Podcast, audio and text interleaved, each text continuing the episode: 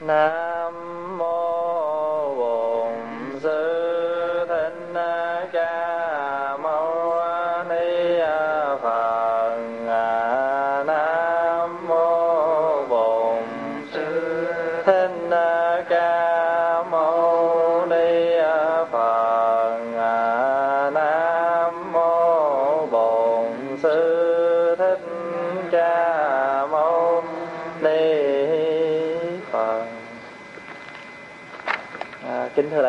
hôm nay là ngày 23 tháng 5 2006 chúng ta đang trong thời gian 3 tháng tâm niệm an cư. Và hôm nay là buổi đầu tiên để à, Pháp Hòa chia sẻ và chúng ta cùng nhau à, học tập trong 3 tháng này. Thì mỗi tuần sẽ có 3 buổi. Thì à, Pháp Hòa sẽ phụ trách à, thứ, thứ ba với chủ nhật. Thầy viện chủ sẽ phụ trách à, chiều thứ năm trưa, trưa thứ năm đó.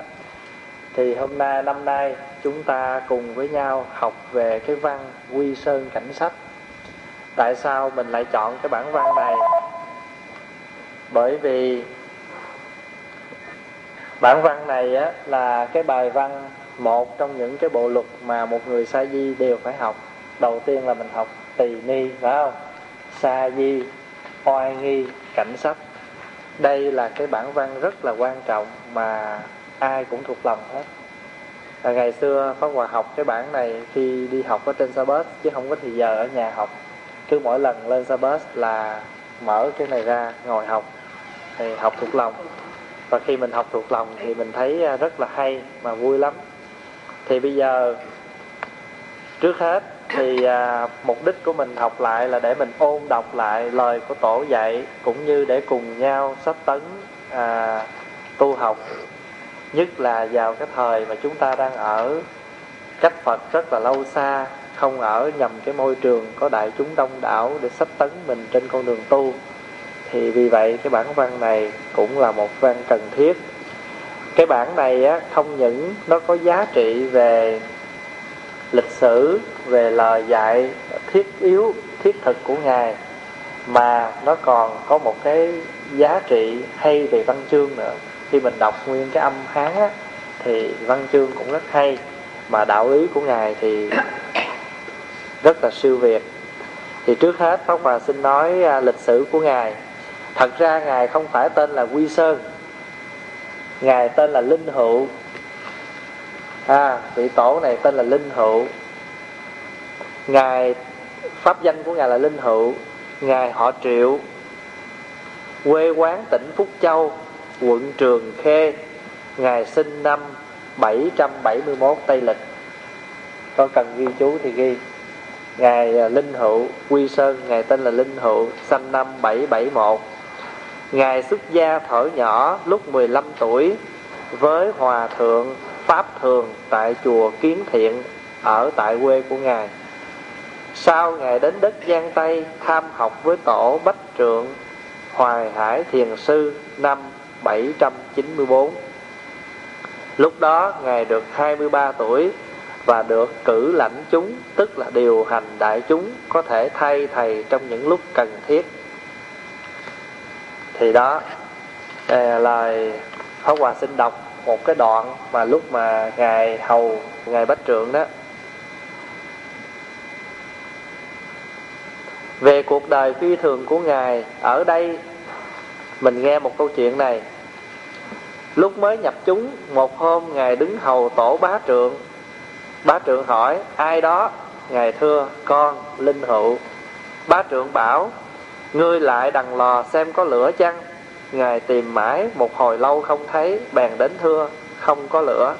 Ba trượng đứng dậy, đến bươi sâu trong lò, một chút lửa đưa lên bảo, ngươi bảo không, chứ cái gì đây? Do đây, ngài đạt ngộ lễ tạ. Tổ trình bày chỗ kiến giải của mình, tổ bảo, đây là con đường rẽ tạm thời. Trong kinh nói, muốn thấy phật tánh phải quán thời tiết nhân duyên, thời tiết đã đến như mê chợt ngộ như quên được nhớ mới tỉnh ra vật của mình, không từ bên ngoài được. Cho nên, chư tổ bảo ngộ rồi, đồng chưa ngộ, không tâm cũng không pháp. Cái không tâm đây là không tâm hư vọng, phàm thánh vân vân, vì suốt xưa thấu nay pháp vốn tự đầy đủ, nay ngươi đã vậy tự khéo giữ gìn nhân một hôm, ngài thượng đường dạy chúng, phàm tâm của người học đạo phải ngay thẳng, chân thật, không dối gạt, không tâm hạnh sau lưng, trước mặt lừa phỉnh, trong tất cả giờ thấy nghe bình thường, không chịu uống, cũng chẳng phải nhắm mắt bịt tai, chỉ lòng thẳng, chẳng chạy theo vật là được. Từ trước chư thánh chỉ nói, bên nhơ bợn là lỗi lầm nếu không như thế lòng nhiều nghĩ ác về việc tình kiến tưởng lập. Ví như nước mùa thu lóng trong lặng lẽ không động một ngà không ngại. Gọi người này là đạo nhân cũng gọi là vô sự. Thì đại khái á tại sao ngài bá trượng bảo rằng tới bươi lửa? À, tới coi có lửa không? Ngài nói không có lửa. Thì ngài bá trượng mới lợi bươi trong lò ra. Ngài đưa nư nói là không, vậy thì cái gì đây? Hỏi vậy cái thì ngài linh sơn liền ngộ. Hiểu không? Là sao? Lửa thì nó nằm ở trong cái đống tro, phải không? Con người mình thường thường á, mình hay bị cái gì, mình hay bị cái bề ngoài. Nó làm sao? Nó lừa gạt mình. Phải không? Nhìn sơ sơ cái nó không có lửa nhưng mà thật sự ra nếu mà chịu khó tìm tòi bươi ra thì ở trong lò nó có lửa. Thật ra cái lửa nó tắt, mình nhìn mình tưởng nó tắt rồi, nhưng mà thật sự ra nó còn, có thể là còn một chút lửa bên trong. Ở đây có hai cái ý. Mình nhìn á, bên ngoài thì mình tưởng là mình đã hết những cái gì, những cái sân si rồi, những cái phiền muộn rồi, nhưng mà thiệt sự nó còn không? Nó còn bây giờ nó còn không có phải phùng phừng như cái lửa kia nữa mà nó còn sao?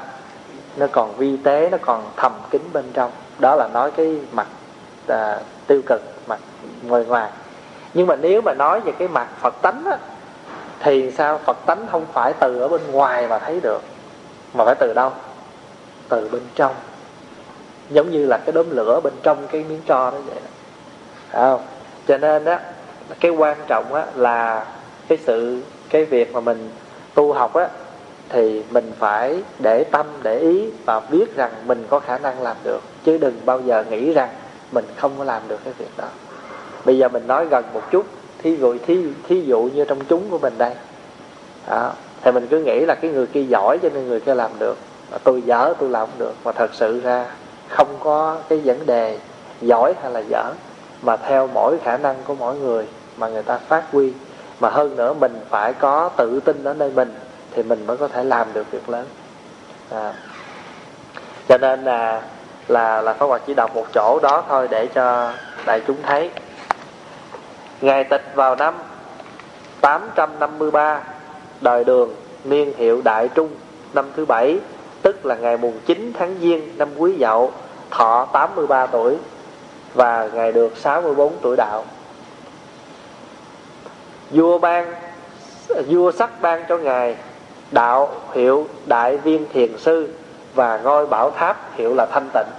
Như vậy thì thỉnh thoảng mình sẽ thấy trong sách người ta để là đại viên thiền sư.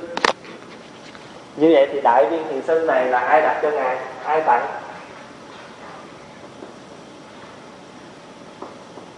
Ai tặng? Mới nói đó. Ông vua khi ngài tịch rồi hiểu ý không? Khi mà ngài tịch rồi thì ông vua mới đi truy tặng cho ngài cái hiệu là đại viên thiền sư. Đại là lớn viên là tròn đầy. Một vị thiền sư à, quá độ rộng lớn đầy đủ à, bởi vì sao? Bởi vì do công phu tu hành hóa độ được nhiều người quay về với chánh pháp mà ngài có đọc trong sử á thì nghe nói là trên cái núi quy sơn mà ngài ở đó, quy tụ được một năm trăm tăng. Được một năm trăm vị về đó tu với ngài. Đó, vì vậy cho nên khi ngài tịch thì ngài mới, ông vua mới tặng cho ngài đại viên, tức là một vị thiền sư độ người rất đông không? Làm việc lớn là cao cả, đáng tôn sùng, hoàn toàn. Còn chữ viên là tròn đầy viên mãn vô ngại. À rồi mình nghĩ rằng sở dĩ mà ngài có cái bản văn này á là tại vì ngài có một ngàn năm trăm chúng. Thì cứ tưởng tượng một ngàn năm trăm người thì sao? Nhiều việc không? Mình ở đây có mấy người mà, mà xử hoài xử không xong phải không? Huống chi là thời của ngài ngài ở đó tới một ngàn năm trăm người. Thành thử ra mới thấy rằng à, các bậc ngày xưa mà ngài các vị mà lãnh chúng sao mà giỏi quá. Mình không bao nhiêu người mà quá trời quá đất. À, thì bây giờ á tại sao ngài viết ra cái bản văn này? Bởi vì vào đời đường thì có thể nói rằng gần một ngàn năm Phật giáo hưng thịnh ở thời nhà đường. Phải không? Thời nhà đường là Phật giáo Tàu chưa có thời nào thịnh bằng thời đường tức là một từ năm 618 tới năm 907 tuy nhiên, đến đời đường Vũ Tôn, năm 845 thì ông này, ông vua đường Vũ Tôn ra lệnh phá chùa. Đây, trong sử tra tự điển thì còn thấy chép lại rằng ông vua này ngược đãi tăng ni phá chùa chiền. Chùa bị quỷ đến 4.600 cơ sở. Tăng ni phải hoàn tục 2.600 năm 2.600 260 ngàn người. Hơn 260 ngàn người bị hoàn tục đó là chưa kể đến những thảo am tịnh thất cơ sở nhỏ bị triệt hạ có đến 40 ngàn cơ sở. Những cái am, những cái thất đó. mà ruộng đất của chùa bị tịch thu 200 ngàn mẫu và ngoài ra, những người làm công quả cho chùa cũng đều bị đuổi về làm dân để nộp thuế cho đến, có đến 50 50 ngàn người. Đó, thì theo từ điển ghi như vậy. Vì vậy cho nên vào cái thời đó là Phật Pháp bắt đầu nó suy. Vì vậy cho nên rồi bắt đầu Ngài mới ghi cái bài này. Thì khi mà Ngài viết cái bản văn này ra đó, Thì à, ở trong các cái nơi mà thiền môn đó, người ta thấy hay.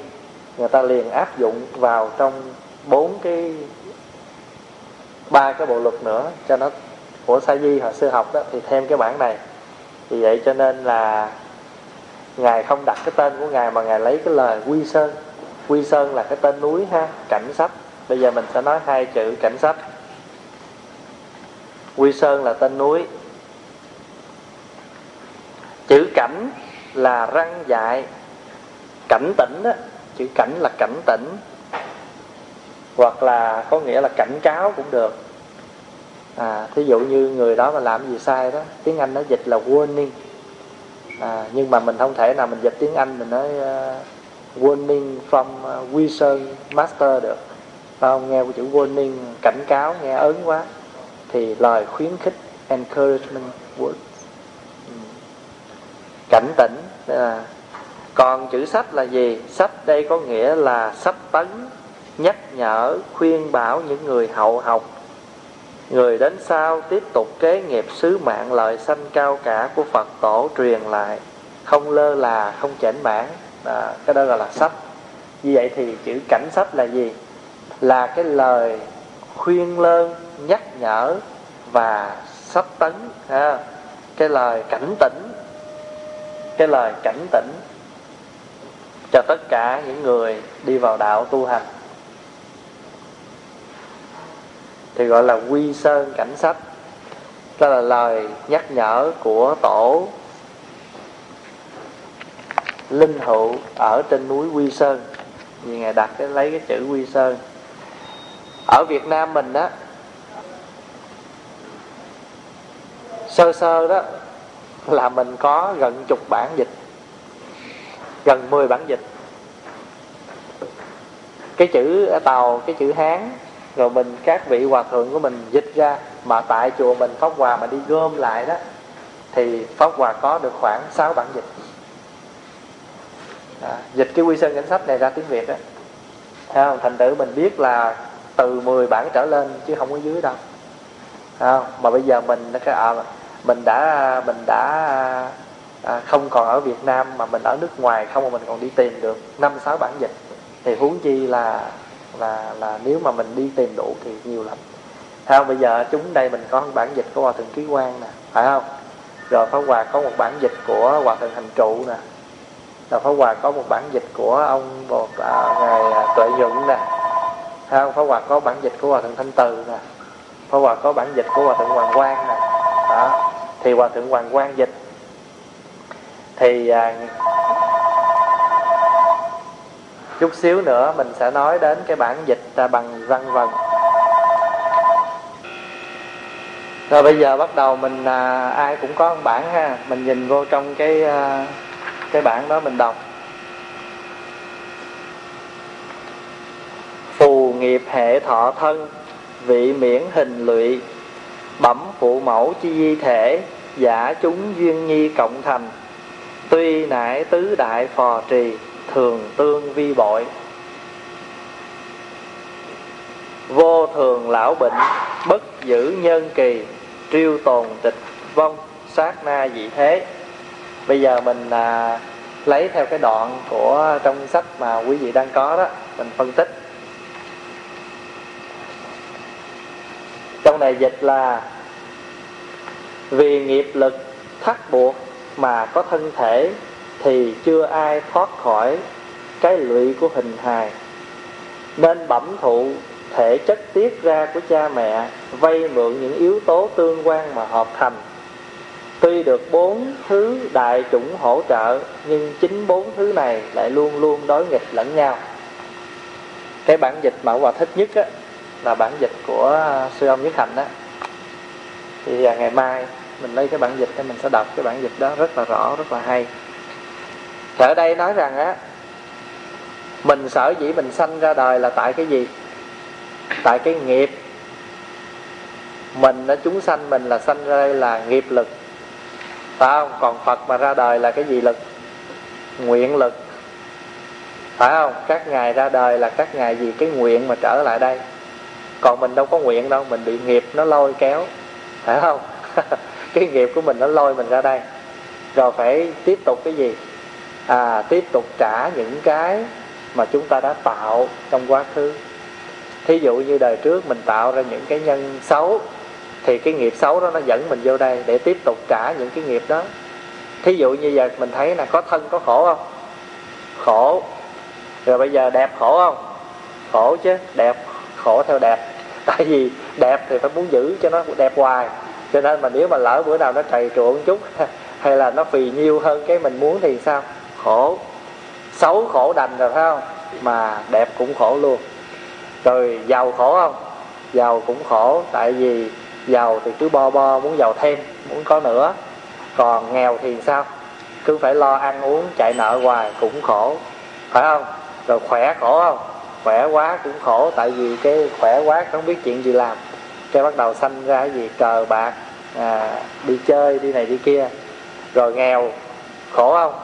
À, rồi bệnh hoạn khổ không? Bệnh hoạn cũng khổ cho nên rồi rốt cuộc mình có thân là có khổ cho nên phật gọi là khổ khổ. Tức là có thân đã khổ rồi cộng thêm những cái hoàn cảnh những cái bức bách à, bệnh tật xung quanh mình nó làm cho mình khổ gọi là khổ khổ. Thấy không? Rồi hành khổ hành khổ tức là nó luân luôn không nó không có dừng nó không có dời đổi. À, nó không có trụ một chỗ. Nay đau mai mạnh mai buồn nay buồn mai vui rồi là hành khổ. Rồi hoại khổ không? Hoại cũng khổ. Phải không? À, cô pháp huệ mà mấy cái chừng năm sáu năm trước là ok lắm mà từ hôm đi lọc quyển về tới giờ là bắt đầu thấy lúc này là hơi quên nhiều rồi phải không? Thành thử ra đều là những cái gì hoại khổ. Cho nên á mình là mình là do cái nghiệp nó dẫn mình đi đến đây. À, phù nghiệp hệ thọ thân. Hệ là gì? Hệ là nó cột mình lại. Thí dụ như người ta nói à, trung như với thầy có liên hệ gì không? Hệ là sao? Sợi dây mà cột giữa hai người có có có gần gũi không? Phải không? À tôi với anh người đó liên hệ gần lắm à, liên hệ mật thiết lắm à, thầy trò ôi tôi với người đó hả? Có liên hệ mà bạn bè. Thì nó tùy theo cái dự dính mắt của mình mà mình hệ người ta mình cột người ta cỡ nào. À, thí dụ như mà mình thương cái người đó rồi mình hệ nhiều không? Hệ nhiều lắm tức là mình cột chặt hơn. Còn mình thương sơ sơ mình cột sơ sơ thôi. Vì vậy cái chữ hệ đây là cột. Mình thương người nào nhiều thì mình sẽ khổ vì người đó nhiều là tại mình cột với cái người đó quá. Mình hệ với cái người đó quá. Thấy không? Phù nghiệp hệ thọ thân nó cột, nó buộc ràng mình. Mà mình có cái thân này. Có cái thân này thì nói theo thông thường là tứ đại phò trì. Đó là nói theo cái nghĩa thường á. Chứ mà nói cho đúng là phải thất đại. Cái dạng này cũng là một loại khổ đó. Tức là ngồi không yên. Học có một tiếng mà nãy giờ là ngưng hết mấy mấy giác rồi, phải không? Thì thật ra đó, nói đúng là mình sống còn luôn sống được là phải nói tới thất đại rồi chứ không phải có bốn đại đâu. Bốn đại là mình nói một cách thông thường thôi. Là đất nước gió, lửa là phải không? Mà phải đúng ra phải thêm nữa. Là kiến thức không?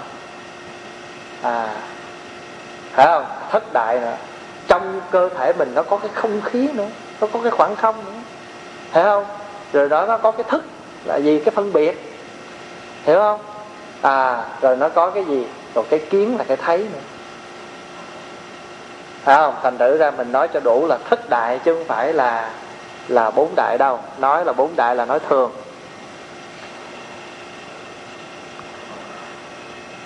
Ở bên à, tiếng phạn đó thì à, cái chữ khổ là dukkha. Dukkha. Bây giờ mình nói là bốn cái thứ này, mình nói theo sách là tứ đại nó phò trì.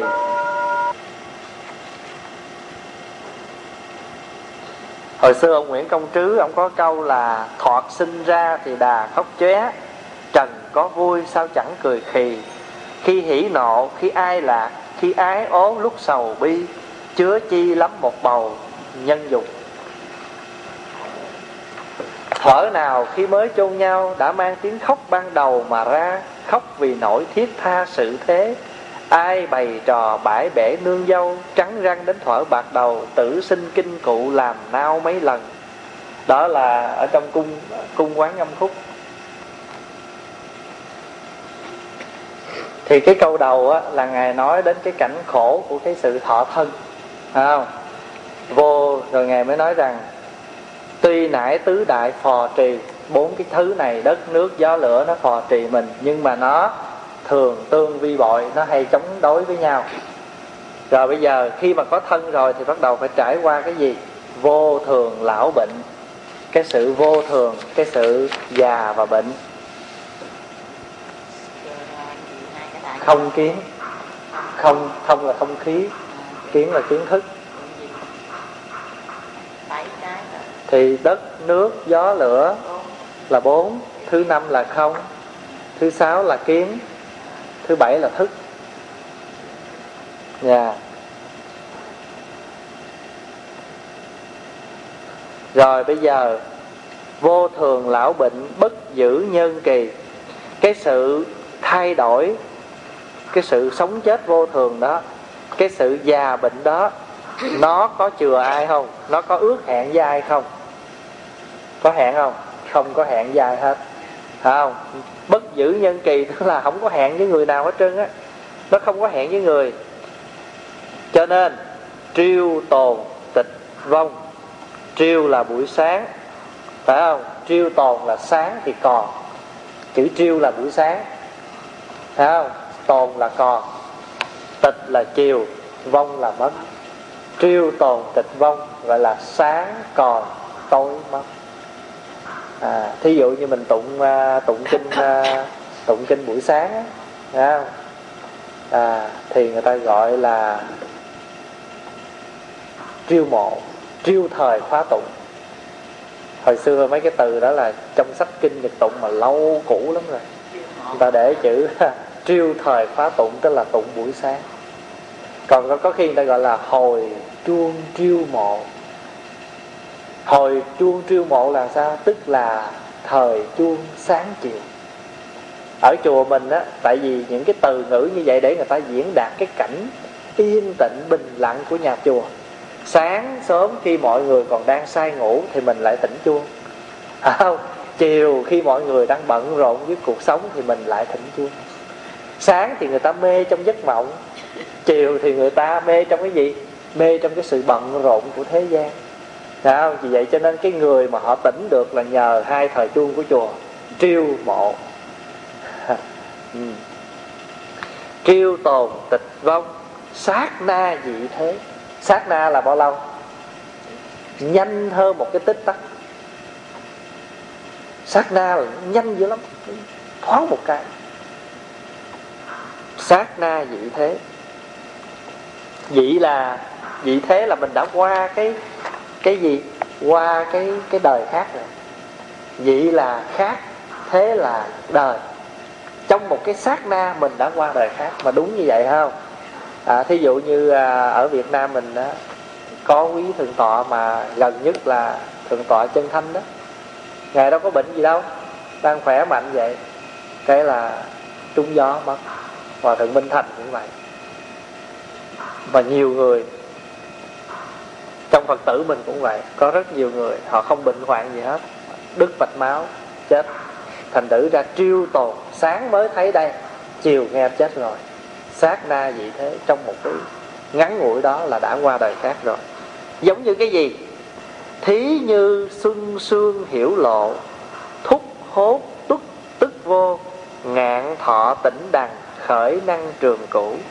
Cũng như sương mùa xuân hạt mốc ban mai, thoáng chốc tan biến thành không. Ví như cây trên bờ, dây leo trên miệng giếng, đâu có lâu bền là bao. À. Giống như là xương ở mùa xuân. Tại vì cỏ đó, xương nó đậu ở trên cái ngọn cỏ, rồi nắng lên thì sao? Xương nó tan. Đó, cuộc đời con người mình nó giống như vậy đó à, nó mong manh như vậy đó. Giống như là sương mùa xuân phải không? Mà hạt mốc ban mai. Chốc lát biến thành không. Thúc hốt. Hốt đây là gì? Là cái sự chốc lát. À, tức vô trở thành không. Ngạn thọ tỉnh đằng tức là cái dây mà để trên miệng giếng á. Thấy không? Dây trên miệng giếng. Thì nó là sao? Nó dễ đứt lắm. Nó mong manh lắm. Dây trên miệng giếng. Khởi năng trường cũ. Đâu có cái bền lâu là bao. Bây giờ, Mình đọc cái cái bài, cái bản danh dần của ngài Hoàng Quang, ngài dịch nè. Thầy đại viên ở miền Quý Lĩnh dạy người làm bài cảnh sách văn rằng mang lấy nghiệp làm thân, mấy ai cho khỏi mắc chân lụy mình. Thọ cha mẹ di hình vẫn phải, mượn các duyên chung lại mới xong. Tuy là địa thủy hỏa phong, giúp nhau nhưng cũng thường cùng nghịch nhau. Cơn vô thường khi đau khi yếu, mấy cùng ai trước hiểu một lời. Sớm còn tối mất như chơi, trong giây phút đã qua đời khác ra phải không ngài dịch cái, cái câu nãy đó à, vậy là triêu tồn tịch dông sát na vị thế đó. À rồi cái câu mà thí như xương xương hiểu lộ đó ngài dịch là ví xương lộ vừa xa đâu đó mảnh hình hài thoạt có thoạt không? Kìa như cây đứng bờ sông nọ dây vành giếng khó trồng khó trong lâu dài.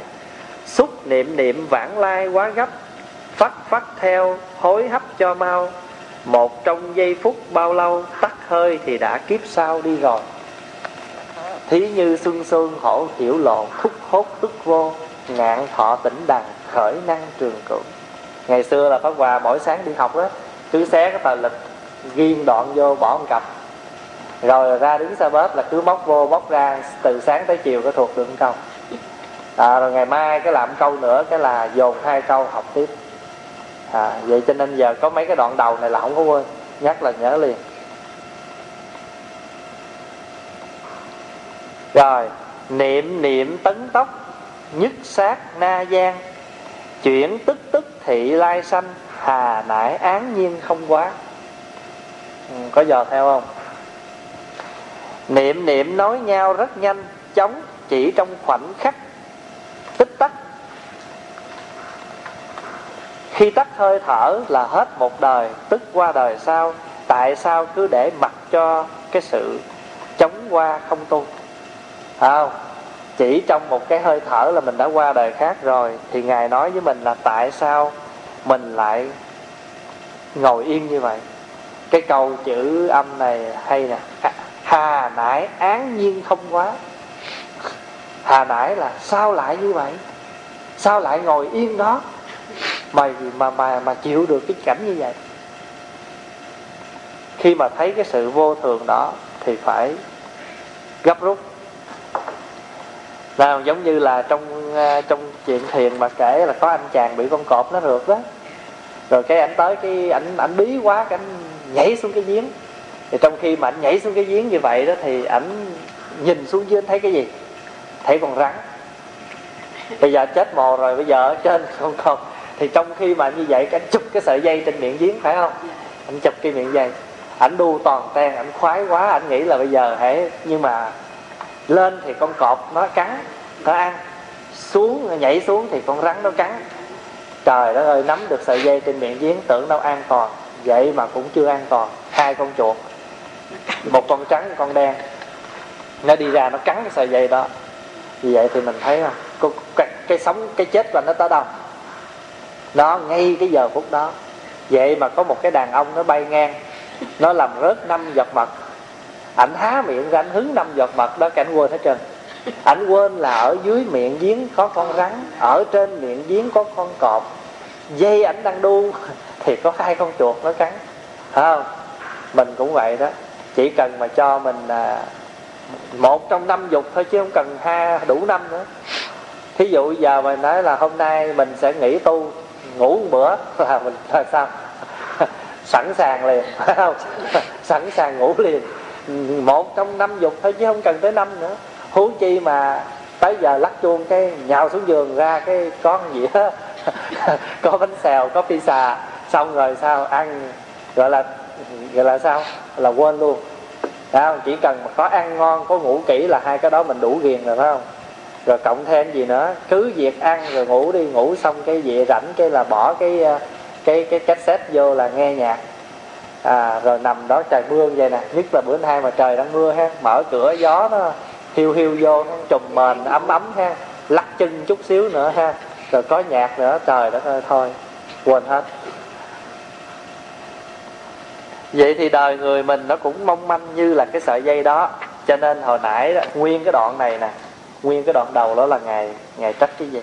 Ngài nói rằng đây là cái động cơ cho mình đi tu. Phải không? Mình phải ý thức được cuộc đời là vô thường.